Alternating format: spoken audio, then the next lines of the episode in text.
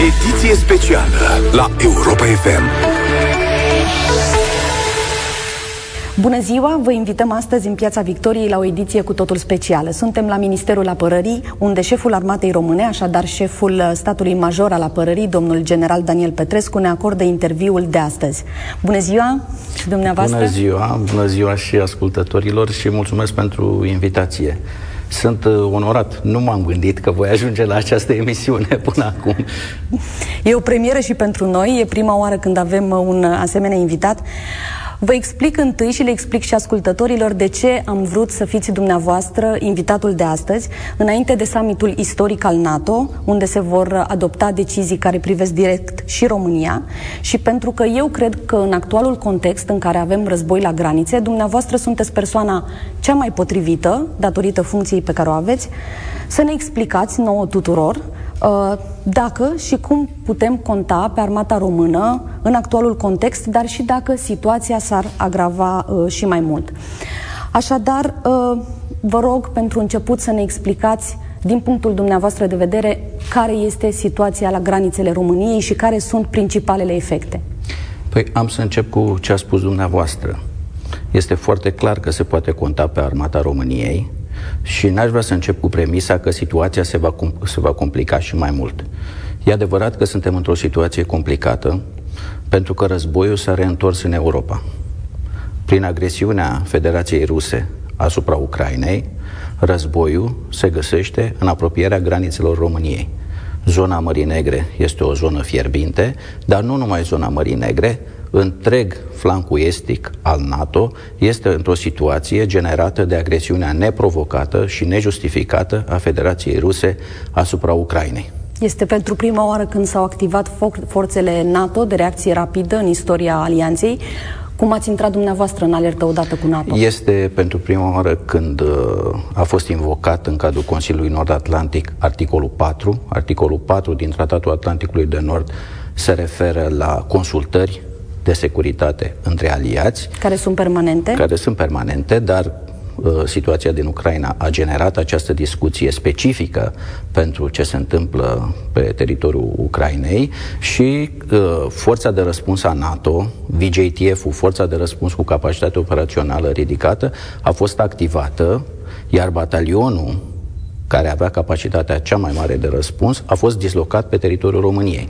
Este vorba de batalionul francez, dislocat la Mihail Cogălnicianu, în același timp și forțe americane au fost dislocate pe teritoriul României la Mihail Cogălnicianu. Dar uh, toată această situație este într-un context mai larg, dacă ne uităm.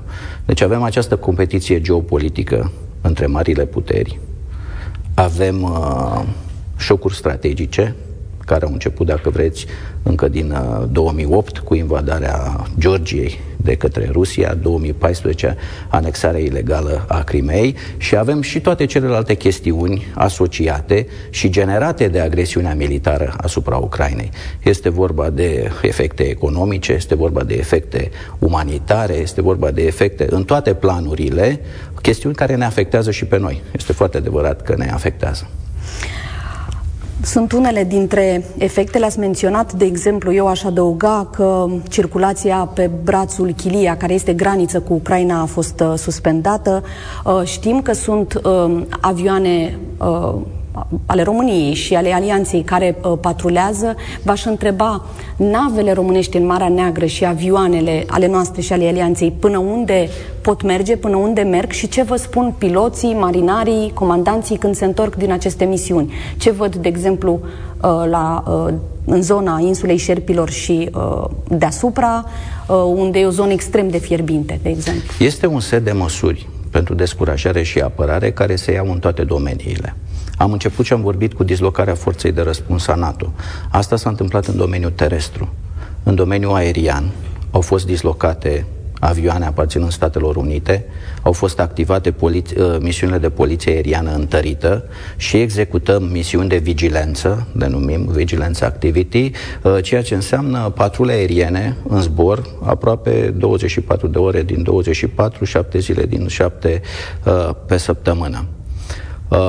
Într-adevăr, de când s-a declanșat conflictul, navele aliate nu au mai pătruns în Marea Neagră. Este o măsură pe care Alianța a luat-o pentru a nu escalada situația. Turcia a închis strâmtorile.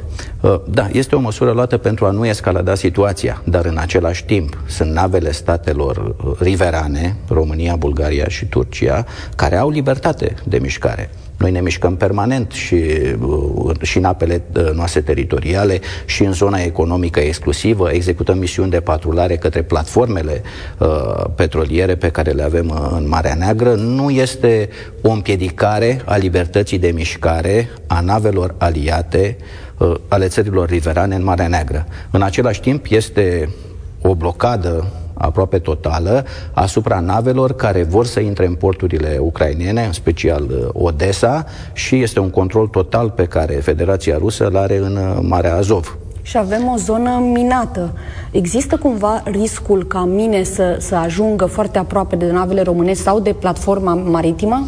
Uh, sau Ai, tocmai de aceea există, faceți aceste misiuni? Există un uh, risc și în acest moment în Marea Neagră. Riscul a fost uh, mai mare acum câteva săptămâni. Mă uitam pe statistici. Până în acest moment, uh, aproximativ 17 mine au fost găsite și neutralizate în regiunea Mării Negre.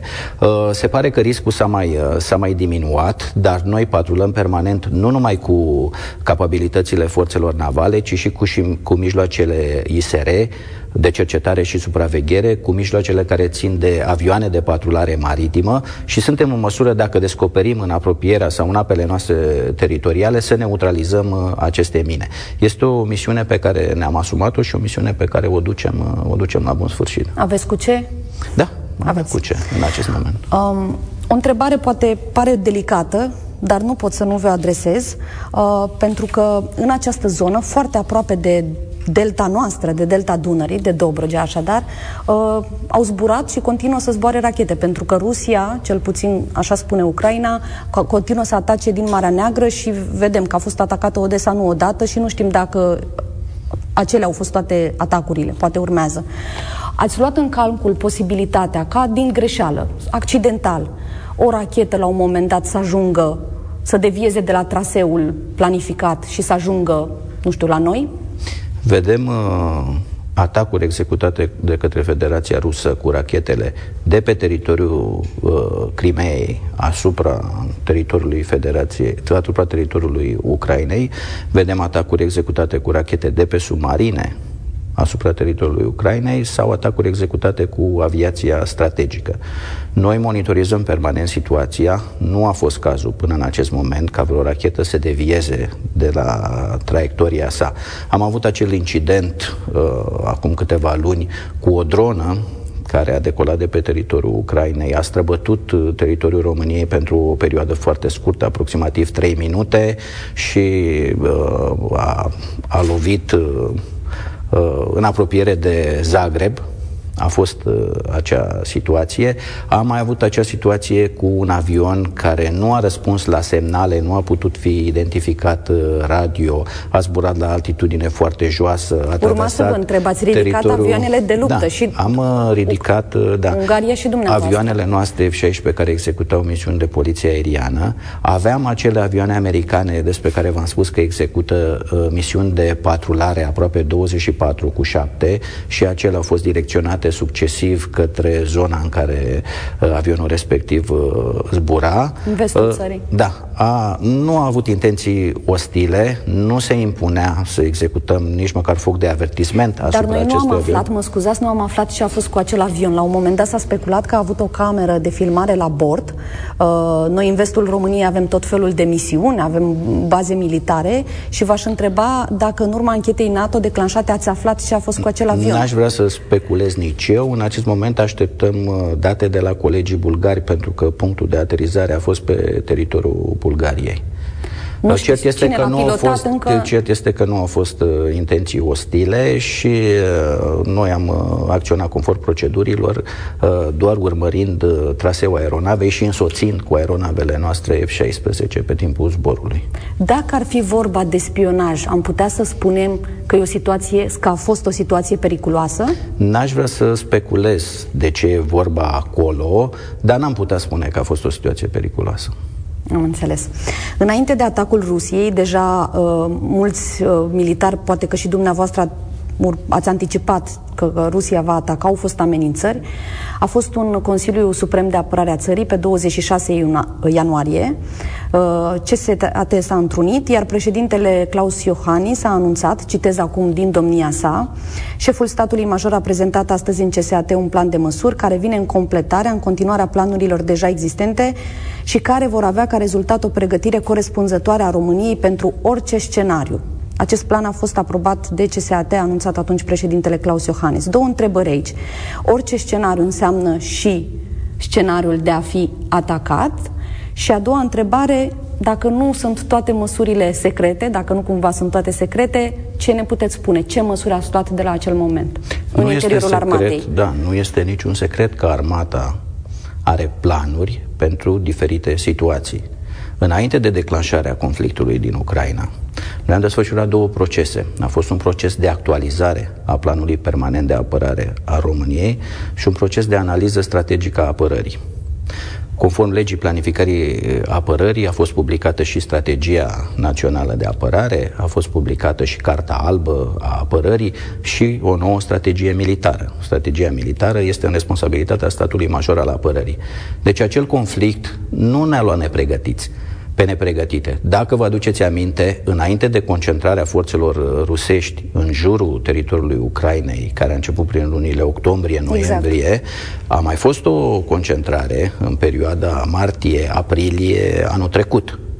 Uh, încă de atunci am, urm- am început să urmărim cu atenție ceea ce se întâmplă, iar uh, când s-a realizat o reconcentrare a forțelor, faptele au fost destul de evidente.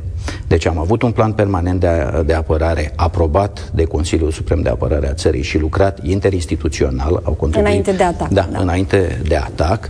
Uh, iar uh, în acel CSAT, care a avut loc pe data de 26 ianuarie, am prezentat situația, am prezentat elementele principale ale planului și am prezentat ce trebuie modificat. Știți cum se spune în mediul militar? Niciun plan nu supraviețuiește primei întâlniri, primei bătălii. Trebuie adaptat permanent, trebuie să te reorganizezi permanent și am uh, hotărât atunci o serie de măsuri referitor la creșterea capacităților de observare și supraveghere, referitor la schimbul de informații pe care îl avem cu aliații, referitor la uh, exercițiile unităților și postura de descurajare și apărare, referitor la modul în care realizăm transferul de autoritate, referitor la legile apărării și securității de care avem nevoie. Deci este, probabil. Da, este un proces permanent în care trebuie să te adaptezi la evoluția situației, trebuie să vezi uh, ce capabilități ai și trebuie să vezi uh, ce dezvolți în continuare și cum răspunzi la diferite situații. De la începutul deci... atacului a fost vreun moment când ați dispus, nu știu, uh, militarilor sau unora dintre ei să nu plece din nu știu, garnizoană se numește la dumneavoastră sau să nu plece din localitate. A fost vreun moment în care, uh, nu știu, poate mai tensionat, în care ați dispus măsuri de felul ăsta? Chiar înainte de declanșarea ostilităților am luat măsuri de întărire a pazei și securității obiectivelor. Am luat măsuri de întărire, supraveghere, dar asta a fost pe timpul desfășurării conflictului. A fost un incident pe care l-am avut la Constanța, pe care încă uh, încercăm să-l soluționăm, nu noi, ci organele abilitate care se ocupă de descoperirea uh, făptuitorului, dar în alte depozite, în alte cazări, în alte unități, nu am avut uh, incidente sau nu am avut uh, evenimente. Vă referați la orice scenarii. Exact. Spun că trebuie să fim pregătiți, de fapt și în strategia națională de apărare se spune că posibilitatea unui atac asupra teritoriului României este foarte îndepărtată, dar nu poate fi exclusă. Și vă asta este premisa, asta. asta este premisa noastră de, pleca, de uh, planificare, pentru că nu te poți pregăti dacă tu consideri că nu va avea niciodată, uh, nu va apărea niciodată situația în care să trebuiască să acționezi. Dar și în strategie să spune, și în acest moment pot să reafirm că probabilitatea unui atac convențional asupra teritoriului României este foarte îndepărtată.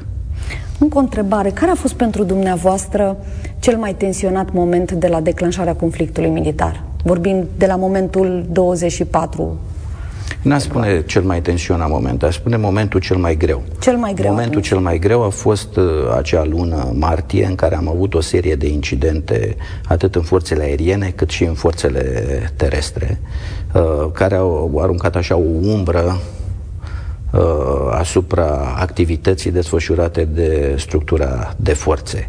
Uh, și acestea s-au produs în situația în care venim după o perioadă lungă de COVID, în care activitățile, eu știu, și în instituțiile de învățământ și în celelalte s-au mutat online, în care bă, toți oamenii au fost afectați de modul și de măsurile luate și în care a trebuit uh, să ieșim și să acționăm foarte mult. Ați uh, avut incident. pierderi, da, ați avut pierderi acolo, ați decis deci totuși acea... într-un final ca acele avioane uh, mic să zboare, nu? În continuare, ați aflat cauza prăbușirii? Uh, anchetele sunt uh, terminate, a fost un mix de factori acolo, și umani, și care țin de vreme, și de capacitatea aeronavelor. Migurile 21 pot să mai zboare timp de un an. Este o perioadă care ne este necesară astfel încât să putem aduce celelalte avioane F-16 pe care intenționăm să le achiziționăm în acest an, să pregătim piloții și să, pre- să putem prelua responsabilitatea tuturor misiunilor cu aeronave noi, aeronave F-16. Deci migurile mai zboară timp de un an de zile doar pentru a răspunde necesității misiunii de poliție aeriană. Când vorbiți de o cauză combinată și de factor uman și de vremea care era foarte proastă atunci, era ceață, bătea vântul și uh, la uh, starea avioanelor, la ce vă referiți exact? Starea avioanelor nu era tocmai bună? Nu, avioanele întotdeauna pentru a putea decola sunt verificate. E vorba de caracteristicile tehnice și constructive ale acestei aeronave. Această aeronavă presupune foarte mult efort și foarte multă atenție din partea pilotului. Iar în situații de vreme rea, vreme dificilă, timp de noapte, cum a fost acolo, este foarte ușor să, să se întâmple o greșeală constructiv, cum trebuie să te uiți în toate părțile, cum, uh, sunt chestiuni pe care piloții vi le pot explica mai bine decât mine. Mergem la uh, capitolul 2 al acestui uh, interviu. Uh, urmează în două zile să înceapă un summit despre care toți liderii au spus că va fi unul istoric și va fi unul istoric pentru că se schimbă tot conceptul de apărare în comunitatea euroatlantică. Um, România este membru NATO și uh, a explicat deja secretarul general al Alianței Nord-Atlantice, domnul Stoltenberg, Stoltenberg că uh, vor fi uh, în primul rând vor fi dublate grupurile de luptă, de la 4 se va ajunge la 8 grupuri de luptă. Uh, se discută despre faptul că aceste grupuri de luptă să aibă o dimensiune mult mai mare și aici o să vă rog pe dumneavoastră să ne explicați ce înseamnă la nivel de batalion, cum s-a spus. Uh, iar dumneavoastră ați explicat recent că în România se află peste 5.000 de militari uh, străini, militari NATO. V-aș întreba pentru început în ce stadiu se află operaționalizarea acestui grup de luptă, ce va fi în România, uh, dat fiind că la Madrid se vor anunța cel mai probabil uh, sosiri de noi trupe în România. Haideți să o luăm pe, pe rând. rând. Uh, în primul rând, summitul, așa cum a spus, este important pentru că se va adopta un nou concept strategic. În acest moment, conceptul strategic al NATO, adoptat la summitul de la Lisabona în 2010, are prevederi în care spune că Rusia este un partener și că misiunile NATO sunt concentrate pe lângă apărarea colectivă și pe managementul crizelor și securitatea prin cooperare. Acest uh, nou concept strategic va reliefa, după părerea mea, noua situație în care acțiunile Federației Ruse desfășurate și la Marea Neagră și la ba- Marea Baltică și uh, în Ucraina reprezintă o amenințare la securitatea NATO, că Rusia nu este un partener pentru alianță, ci este uh, o putere care încearcă să schimbe uh, modul de funcționare a societății internaționale bazate pe legi și pe reguli și pe principii unanim uh, acceptate. Uh, este un concept strategic care, după părerea mea, va reliefa și importanța strategică a regiunii Mării Negre, și o serie de măsuri pentru descurajare și apărare, dar nu numai măsurile pentru descurajare și apărare, ci și măsurile care țin de reziliență, măsurile care țin de investiții în apărare pe care aliații trebuie să le facă, măsuri care țin de invitarea altor state candidate să uh, măsuri care țin mă, măsuri care țin de politica ușilor deschise conform uh, articolului 10 al Tratatului Nord-Atlantic uh, și așa mai departe. Uh, avansul în tehnologie pe care alianța trebuie să-și o păstreze. Acum, uh, mergând la grupurile de luptă care sunt create, uh, au fost mai multe summituri succesive din 2014 până în 2022. Uh, la fiecare summit s-a întâmplat câte ceva important. Au fost create grupurile de luptă din Polonia și din țările Baltice. Încă de atunci noi am considerat că trebuie să fie unitară abordarea pe întreg flancul estic și că astfel de grupuri de luptă, care să fie alături de forțele naționale, sunt necesare și în România și în Bulgaria. Uh, s-a decis uh, la Bruxelles în acest an că se vor uh, constitui. Este deschisă calea ca aceste grupuri de luptă să nu rămână numai grupuri de luptă, ci să primească și o serie de alte capabilități, astfel încât capacitatea lor să crească. La noi vorbim despre acest grup de luptă francez, pe care îl numim grup de luptă pentru apărare colectivă, care a început deja dislocarea în zona 5. Câți au venit până acum? În acest moment avem în jur de 300 de militari francezi în uh, zona 5, dar o parte din ei sunt din uh, batalionul VJTF care a fost dislocat inițial. se execută, da, se execută rotirea, ați văzut uh, săptămâna trecută și rotirea comandantului acestui batalion și va crește până la 1000 de militari până la sfârșitul acestui an. El are realizat o capacitate inițială, avem și o companie de geniști francezi care ne ajută să pregătim spațiile astfel încât uh, să putem primi până la 1000 de militari și cred că vom declara capacitatea finală până la sfârșitul acestui an. Va, va însemna o mie de militari, francezi și olandezi în prima etapă. Uh, olandezii vor fi prezenți pentru un an de zile, ulterior vor fi înlocuiți de militarii belgieni și în această formulă uh, încheiem acorduri tehnice, desfășurăm un program de pregătire, integrăm în planurile noastre de acțiune acest grup de, de luptă și eu cred că va fi uh, va atinge capacitatea operațională finală până la sfârșitul anului. Deci va fi un, un grup de luptă Uh, dar dacă va fi să fie la nivel de batalion, dacă Alianța va anunța asta la Madrid, înseamnă și creșterea numărului de militari? Până uh, la cât, dacă va fi să grup fie de așa? Luptă, grup de luptă înseamnă nivel batalion. Okay. Pe lângă acest batalion, deja avem o capabilitate de apărare antieriană, acel sistem MAM a dislocat la uh, Capul Media. De Franța? Tot da, de Franța? desfășurat tot de Franța. Avem în continuare prezent la Mihil Cogălnicianu tot un grup de luptă american Uh, aceste structuri, în acest moment, sunt integrate și conduse de divizia multinațională. Având o divizie multinațională, sub comanda ei avem și brigada multinațională, care este tot un rezultat al unui summit NATO. În cadrul brigăzii multinaționale, pe lângă contingentele noastre, avem dislocat un contingent uh, portughez, care va rămâne uh, și în cursul anului 2023 și un contingent uh, polonez, care este deja la 10-a rotire în România și noi avem dislocat un contingent românesc în uh, Polonia. Polonia. Și mai avem aproximativ, nu, o mie de militari sosiți în acest an ca urmare unui acord bilateral între România și Statele Unite, pentru că, mă rog, avem da, acord este vorba strategic. de acel... Vă așteptați la summitul NATO ca o parte dintre aliați, unii dintre acești aliați, poate Franța sau chiar Statele Unite, să anunțe noi dislocare în România? Uh, chiar și în mă cadrul aștept ca dislocările să urmeze situația de securitate creată. Uh, vom fi flexibili privind acest mod de dislocare uh, și cred că suntem pe un trend ascendent privind uh, prezența aliată în România și suntem pe un trend foarte bun privind această prezență în România.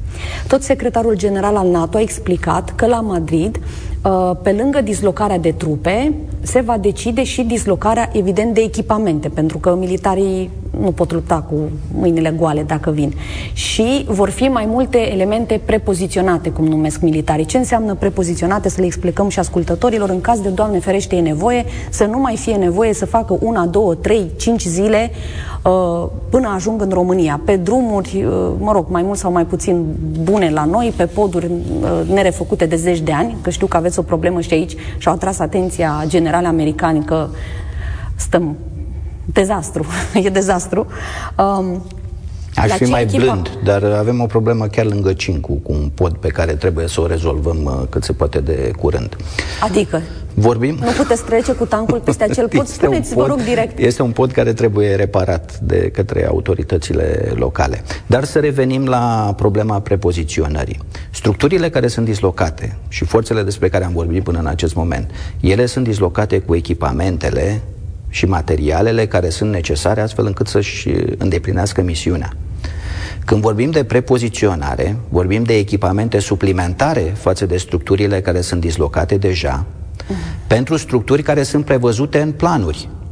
Avem planuri de contingență, care avem planuri de răspuns. Cu planuri regionale de da, apărare. Avem planuri înțeleg. de răspuns gradual în acest moment care au o parte din forțe alocate. Știm cu cine acționăm, în ce zonă și cum se desfășoară acțiunile. E, pentru a putea face ca forțele cu care acționăm să fie mai repede gata de acțiune pe teritoriul național, sunt uh, două lucruri. Prepoziționarea echip care trebuie făcute, prepoziționarea echipamentelor și pregătirea sprijinului națiunii gazdă. Noi lucrăm la pregătirea sprijinului națiunii gazdă, lucrăm la proiectul cu mobilitatea militară, astfel încât să se poate realiza această dislocare și am identificat locuri unde pot fi prepoziționate echipamente și materiale. V-am spus că există deschisă calea și probabil uh, vom avea destulă flexibilitate referitor la ce forțe vor mai fi dislocate pe lângă aceste grupuri de luptă. Asta fie că vor fi temporar pentru exerciții, fie că vor fi pentru descurajare pe o perioadă mai îndelungată îndelungată. Permanentă? Uh, rotațional. rotațional. Vorbim rămâne. de dislocare reta- uh, rotațională a acestor structuri. Aveți bani să pregătiți toate aceste locuri? Presupun că sunt cu zecile. Să pregătiți cazărmi, să pregătiți uh, deci locuri de cazare, să pregătiți depozite, uh, să ia în calcul inclusiv uh, să existe depozite de combustibil, pentru că s-a dovedit că și asta e o problemă, depozite de armament nou create. Aveți bani să pregătiți toată această infrastructură suplimentară, dat fiind că venim, ajungem imediat și la dotări după zeci de ani de, de subfinanțare cruntă Avem o perspectivă foarte bună 2,5% dată din de, PIB. Dată de promisiunea privind alocarea a 2,5% din PIB pentru apărare începând de anul viitor. Uh, vorbeați de investiții în diferite domenii. În acest moment, de exemplu, anual în infrastructură, investim aproximativ un miliard de lei. Sunt proiecte mari, cum este proiectul bazei de la Mihail Cogălnicianu, proiectul bazei aeriene de la Câmpia Turzii, proiectul locului de dispunere a comandamentului multinațional de corp uh, sud-est. Uh, au fost terminate cazărmile pentru Brigada Multinațională Sud-Est, Divizia Multinațională de Sud-Est, la... Uh, de la Craiova, Craiova, Brigada Multinațională Sud-Est și, la, și la București. La Sibiu este comandamentul Corpului Multinațional, la București este comandamentul multinațional de divizie Sud-Est. Chiar vă invit uh, odată la comandamentul departamentul diviziei, infrastructura, sistemul de comunicații și informatic sunt printre cele mai moderne proiecte pe care le avem nu numai în armata României, ci și în NATO, pentru că sunt ultimele, ultimele făcute. Deci avem fonduri pentru infrastructură. Problema este de capacitatea noastră și a firmelor de a realiza lucrările necesare și, mă rog, de creșterea prețurilor în construcție și tot ceea ce se întâmplă în acest moment. Avem alocație aproximativ 30%, între 25 și 30% din bugetul apărării pentru programele noi de înzestrare. Și avem în derulare, probabil vom ajunge și la discuția cu programele de înzestrare. Resurse sunt, dar venim după o perioadă foarte lungă de subfinanțare, până în 2017-2018, care se vede în infrastructură și în calitatea infrastructurii și condițiile pe care le poate oferi și care se vede în uh, tehnica pe care n-am putut să o înnoim până în acest moment în toate unitățile. Zeci de ani aici, îmi cer scuze că fac asta de față cu dumneavoastră, dar poate ați auzit și dumneavoastră militar care au intrat de nenumărate ori în direct la emisiunea România în direct, realizată de Cătălin Striblea la Europa FM, um, emisiuni în care au sunat militari, au vorbit anonim, că nu au voie să iasă în public și au spus uh, eu sunt la o unitate în care uh, trimitem o informație pe fax vineri și luni dimineață încă n-a ajuns în locul uh, de destinație. Uh, să știți că dotările sunt la nivel de structuri de elită. Uh, noi care suntem în unitățile mai mici, uh, suntem tot la nivelul anilor 90. Alții au spus că au rămas cu dotarea la nivelul anilor uh, din comunism. Uh, foarte mulți militari au sunat, s-au plâns de salarii, Uh, mai ales militarii care sunt angajați pe bază de contract, nu sunt toți ofițeri în armata română. Uh, vă întreb, din acei 0,5% în plus pe care aveți promisiunea că îi veți primi de la anul, ce faceți prima oară? Care e lista cu, de achiziții urgente? Planul nostru este să meargă aproximativ în proporții egale și la operare și mentenanță și la echipamente noi și la plata personalului din cei 0,5% din, din PIB. Este adevărat, v-am spus, după o perioadă atât de lungă de subfinanțare, nu poți înnoi toată tehnica și nu poți înnoi infrastructura din toate unitățile în același timp. Sunt niște proiecte prioritare, vom vorbi de cele mai importante, dar sunt lucrări care se realizează pe, pe toate palierele. De exemplu, avem programele de înzestrare cu Patriot și HIMARS.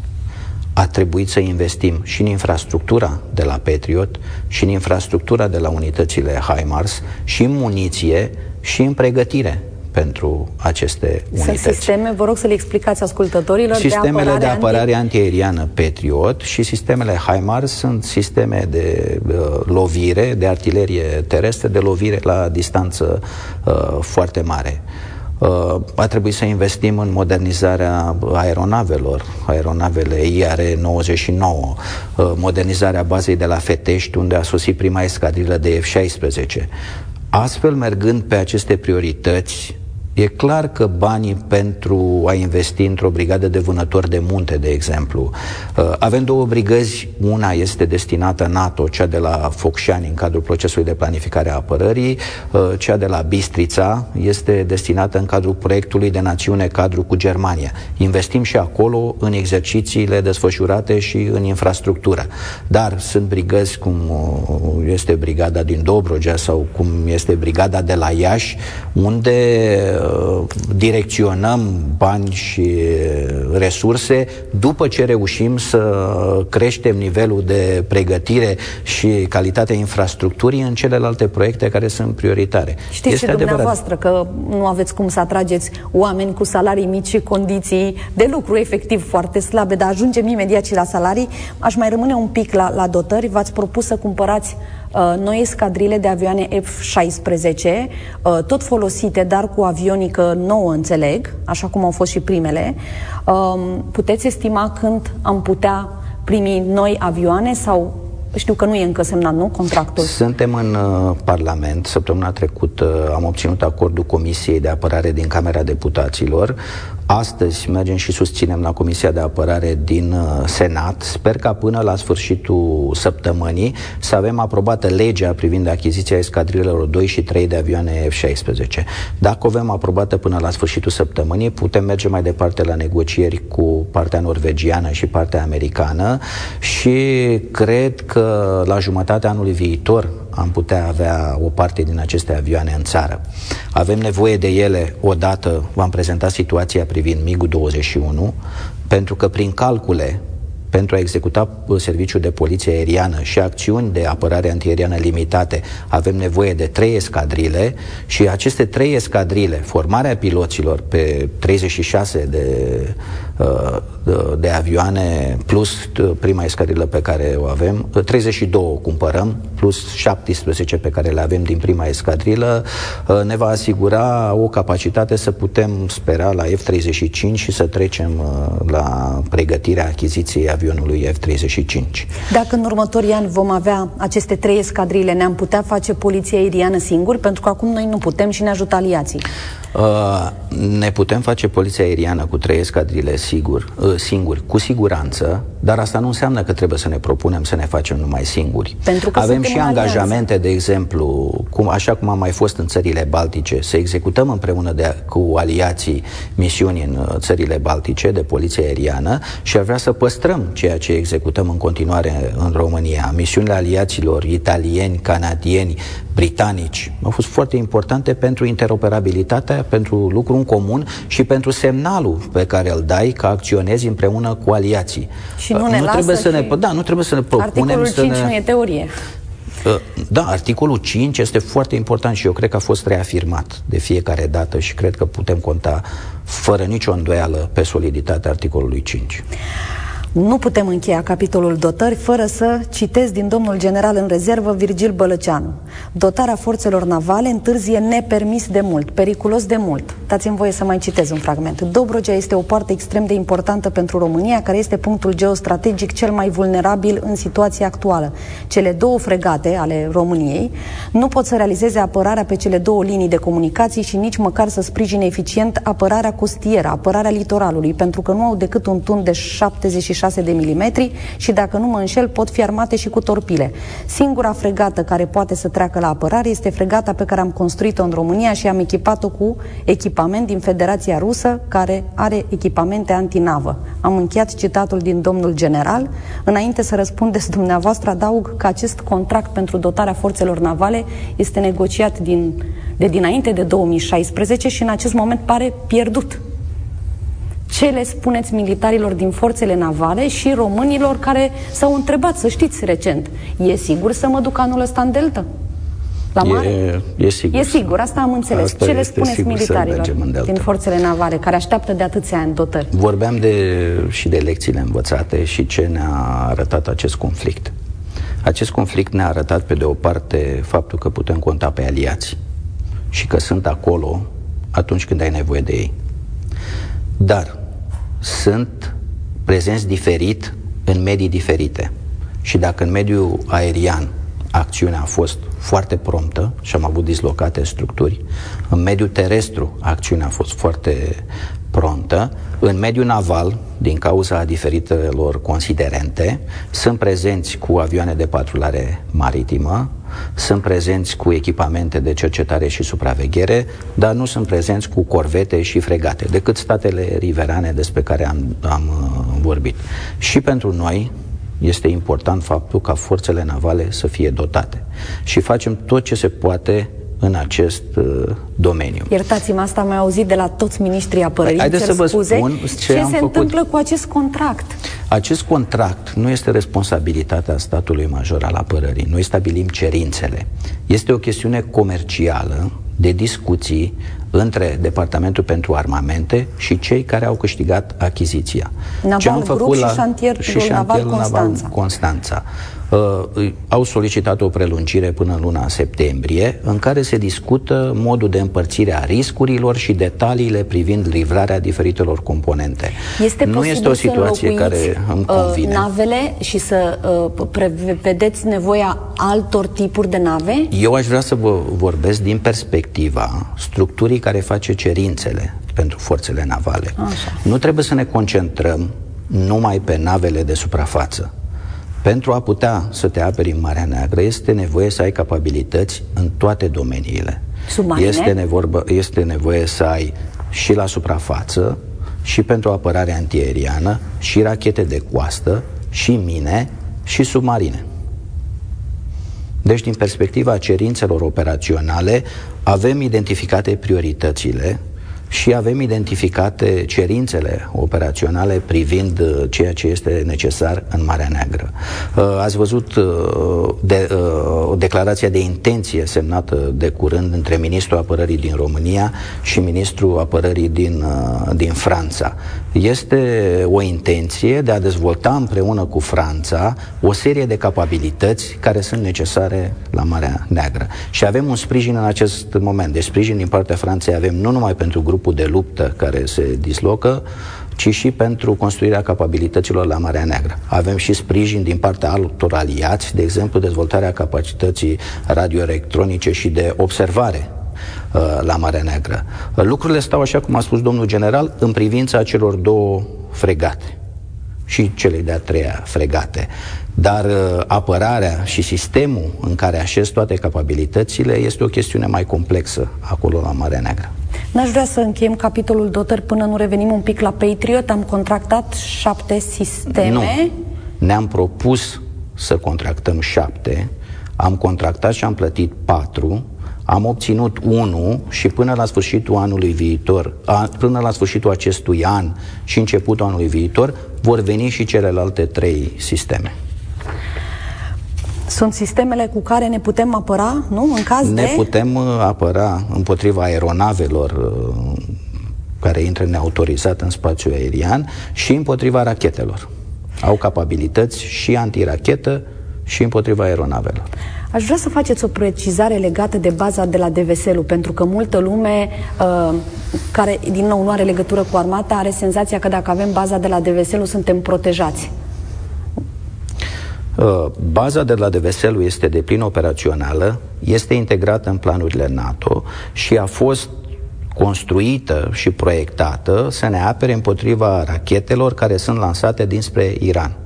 Atât. Nu are nicio legătură cu rachetele care pot fi lansate de uh, Federația Rusă.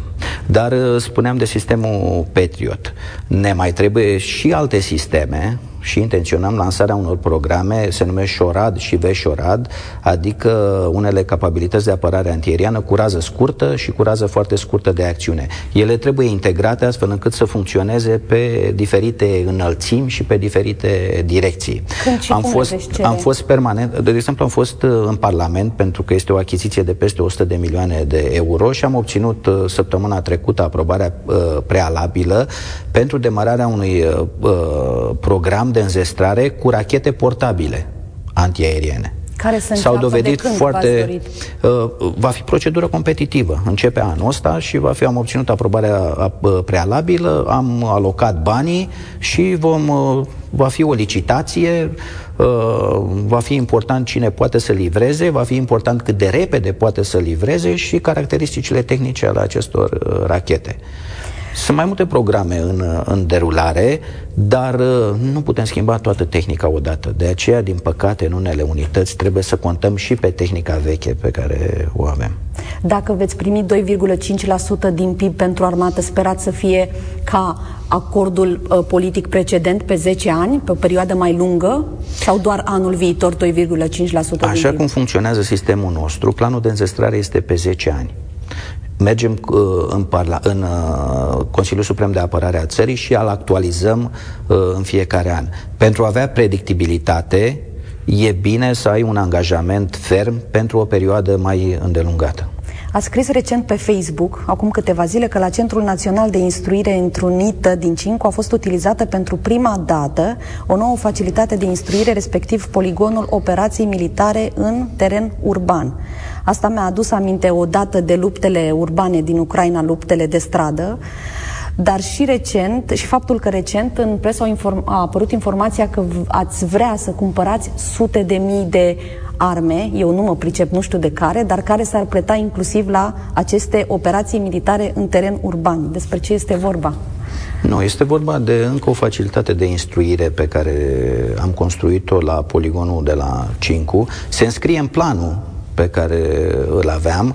Este o capacitate de nivel companie, Noi ne putem antrena la nivel pluton în uh, alte poligoane amenajate care aparțin aproape de fiecare brigadă. Am dezvoltat această capacitate de nivel companie și intenționăm să dezvoltăm și o capacitate de nivel batalion, astfel încât structura să poată acționa constituit și să se instruiască în mediul urban. În Ucraina, într-adevăr, uh, a fost relevată importanța apărării în mediul urban și s-a dovedit cât de complicat este să ataci uh, orașe uh, cu forțele pe care le ai la dispoziție. Este o preocupare a noastră de mai multă vreme și vom continua pregătirea. Militarii trebuie să fie pregătiți să acționeze și în mediul urban, trebuie să acționeze în toate mediile și pe timp de zi și pe timp de noapte. Arme speciale pentru mediul urban, n-aș putea să vă spun în acest moment că avem, uh, avem un proiect, dar avem proiect, de exemplu, un program de înzestrare aparatură optică și optoelectronică pentru Acei militar. ochelari infra... Da, ochelari de vedere pe... Avem în dotarea forțelor, dar trebuie să dezvoltăm, trebuie să adaptăm mai bine la armele pe care le avem deja în dotare și trebuie să putem acționa cu ele. Aș putea să vă întreb cât din tehnică mai e de producție sovietică? Uh, n-am un procent. Dar aș putea să vă spun, nu, aș putea să vă spun, uh, de exemplu, dintre brigăzile de infanterie, doar la brigada de la Craiova avem uh, tehnică nouă, e vorba de Pirania 5 și Pirania 3. Uh, celelalte structuri sunt pe tabur B33 mai uh, vechi sau pe tabur 77, în unele chiar 71 M. Adică de producție rusească? Da, da. În forțele aeriene avem o escadrilă nouă de F-16 și escadrilele vechi de MiG-21. Uh, artilerie, avem structurile HIMARS, noi, dar avem și structurile de obuziere 152 care sunt mai vechi. Nu am calculat un procent, să vă spun, dar uh, uh, E suntem... clar că majoritară e tot de tip vechi. Majoritatea. Aș spune că reușim să echilibrăm situația. Juma. Am ajuns la ultimul capitol. O să fiu domnule... optimist, optimist vorbind. Am ajuns, domnule general, la ultimul capitol și vă readuc aminte că la penultima ședință CSAT, uh, Consiliul a mai decis, pe lângă ce am discutat mai devreme și, citesc din nou, vor fi urgentate procedurile de revizuire a proiectelor de lege referitoare la securitatea națională, cuprinse în planul de implementare a strategiei naționale de apărare. Nu vă cer acum să-mi spuneți ce vor face politicienii cu aceste uh, legi referitoare, referitoare la siguranța națională, dar vă întreb de ce are nevoie militarul român, și aici mă refer uh, și la chestiuni concrete, dar și care țin de salarizare, astfel încât armata să fie și mai bine pregătită în, pentru orice scenariu. În cadrul acestui uh, sistem de proiecte de legi, Ceea ce interesează armata, avem două proiecte importante. Unul se referă la legea privind apărarea națională a României. Modificăm o lege care a fost creată în anii 90 și trebuie să introducem elemente noi care țin de modul de definire a apărării naționale, care țin de statutul nostru de membru al NATO, care țin de modul în care executăm operații pe teritoriul național împreună cu forțele aliate, Uh, care țin de transferul de autoritate, care țin de uh, acțiunea și în alte medii operaționale. Și legea privind apărarea și securitatea cibernetică. Spațiul cibernetic a devenit domeniu operațional în cadrul alianței și trebuie reglementat. Deci acestea două sunt proiectele care ne interesează pe noi. Aici, la Proiectele... această ultimă lege, cum v-ar ajuta? Păi, în primul rând, trebuie definite responsabilitățile și modul în care ne organizăm pe toate palierele, astfel încât să avem un răspuns adecvat. Adică dacă la vine problem... un atac cibernetic sau un fake news care se răspândește, cum s-a mai întâmplat de altfel, în 24 de ore în toate da, rețelele la sociale? atacuri cibernetice, da. Cine răspunde, cine identifică, cine monitorizează permanent situația, uh, cum intervenim cu echipele noastre, cum intervenim cu echipe aliate, pentru că se discută și la nivel aliat și la nivelul Uniunii Europene echipe de răspuns la incidente cibernetice. Deci astea sunt cele două legi de bază care ne interesează pe noi, armata. Ca să putem funcționa foarte bine. Am spus că nu începem totul de la zero, dar avem lecții învățate și din pandemie, și din uh, diferite situații de urgență, uh, avem lecții învățate și din conflictul care se desfășoară lângă noi. În primul rând avem nevoie de legislație clară și responsabilități foarte clare. Și în ceea da. ce privește convocarea bărbaților apți de luptă, pentru că s-a discutat și despre asta, în situații, nu știu, de război, Doamne ferește. Da, avem pe flux și un proiect de lege privind pregătirea populației pentru apărare. Acel proiect de lege se referă în principal la uh, modul în care putem să facem serviciu militar, voluntar, în termen, pentru că din 2007 este suspendat serviciul de militar, serviciul militar obligatoriu, rezerva am bătrânit, nu am reușit să o mai chemăm la pregătire ca să chem la pregătire să se instruiască pe tehnică nouă sau ca să chem oameni care nu au făcut serviciu de militar în termen, e nevoie și de acordul structuri firmelor unde lucrează sau al companiilor care lucrează, trebuie să reglementăm foarte bine această situație. Pentru că noi desfășurăm anual exerciții de mobilizare. E adevărat că populația a fost uh, un pic mai sensibilă în ultima perioadă referitor la desfășurarea acestor exerciții.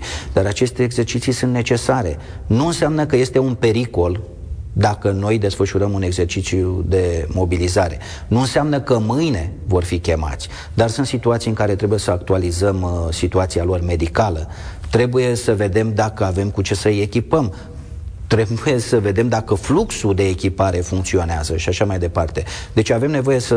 Dar nu face parte din pachetul de legi despre care am, am vorbit, înțeles. dar este pe flux. Pe deci flux avem înseamnă că e în circuitul de avizare? Este în circuitul sau? de avizare între ministere în acest și moment. Să-l un proiect de lege, da, va fi publicat uh, în uh, procesul de, uh, cum se numește, transparență legislativă, după care va fi uh, prezentat Parlamentului. Evident că tot acest toate aceste proiecte de lege vor urma parcursul democratic și vor fi aprobate în Parlament. Deci spuneam, legi clare, resurse în același timp, uh, posibilități să cheltuiești aceste uh, resurse care sunt alocate. Asta înseamnă și un cadru legislativ adecvat privind achizițiile, înseamnă și o industrie de apărare care poate să satisfacă uh, nevoile și cerințele și proiectele atunci când sunt necesare, înseamnă și un sistem de salarizare adecvat, cum spuneți dumneavoastră, înseamnă și infrastructură în unități, înseamnă și tehnică pe care să te poți baza, înseamnă și capabilități de comandă și control și înseamnă și un moral al militarilor care să-ți permită să-ți îndeplinești misiunile.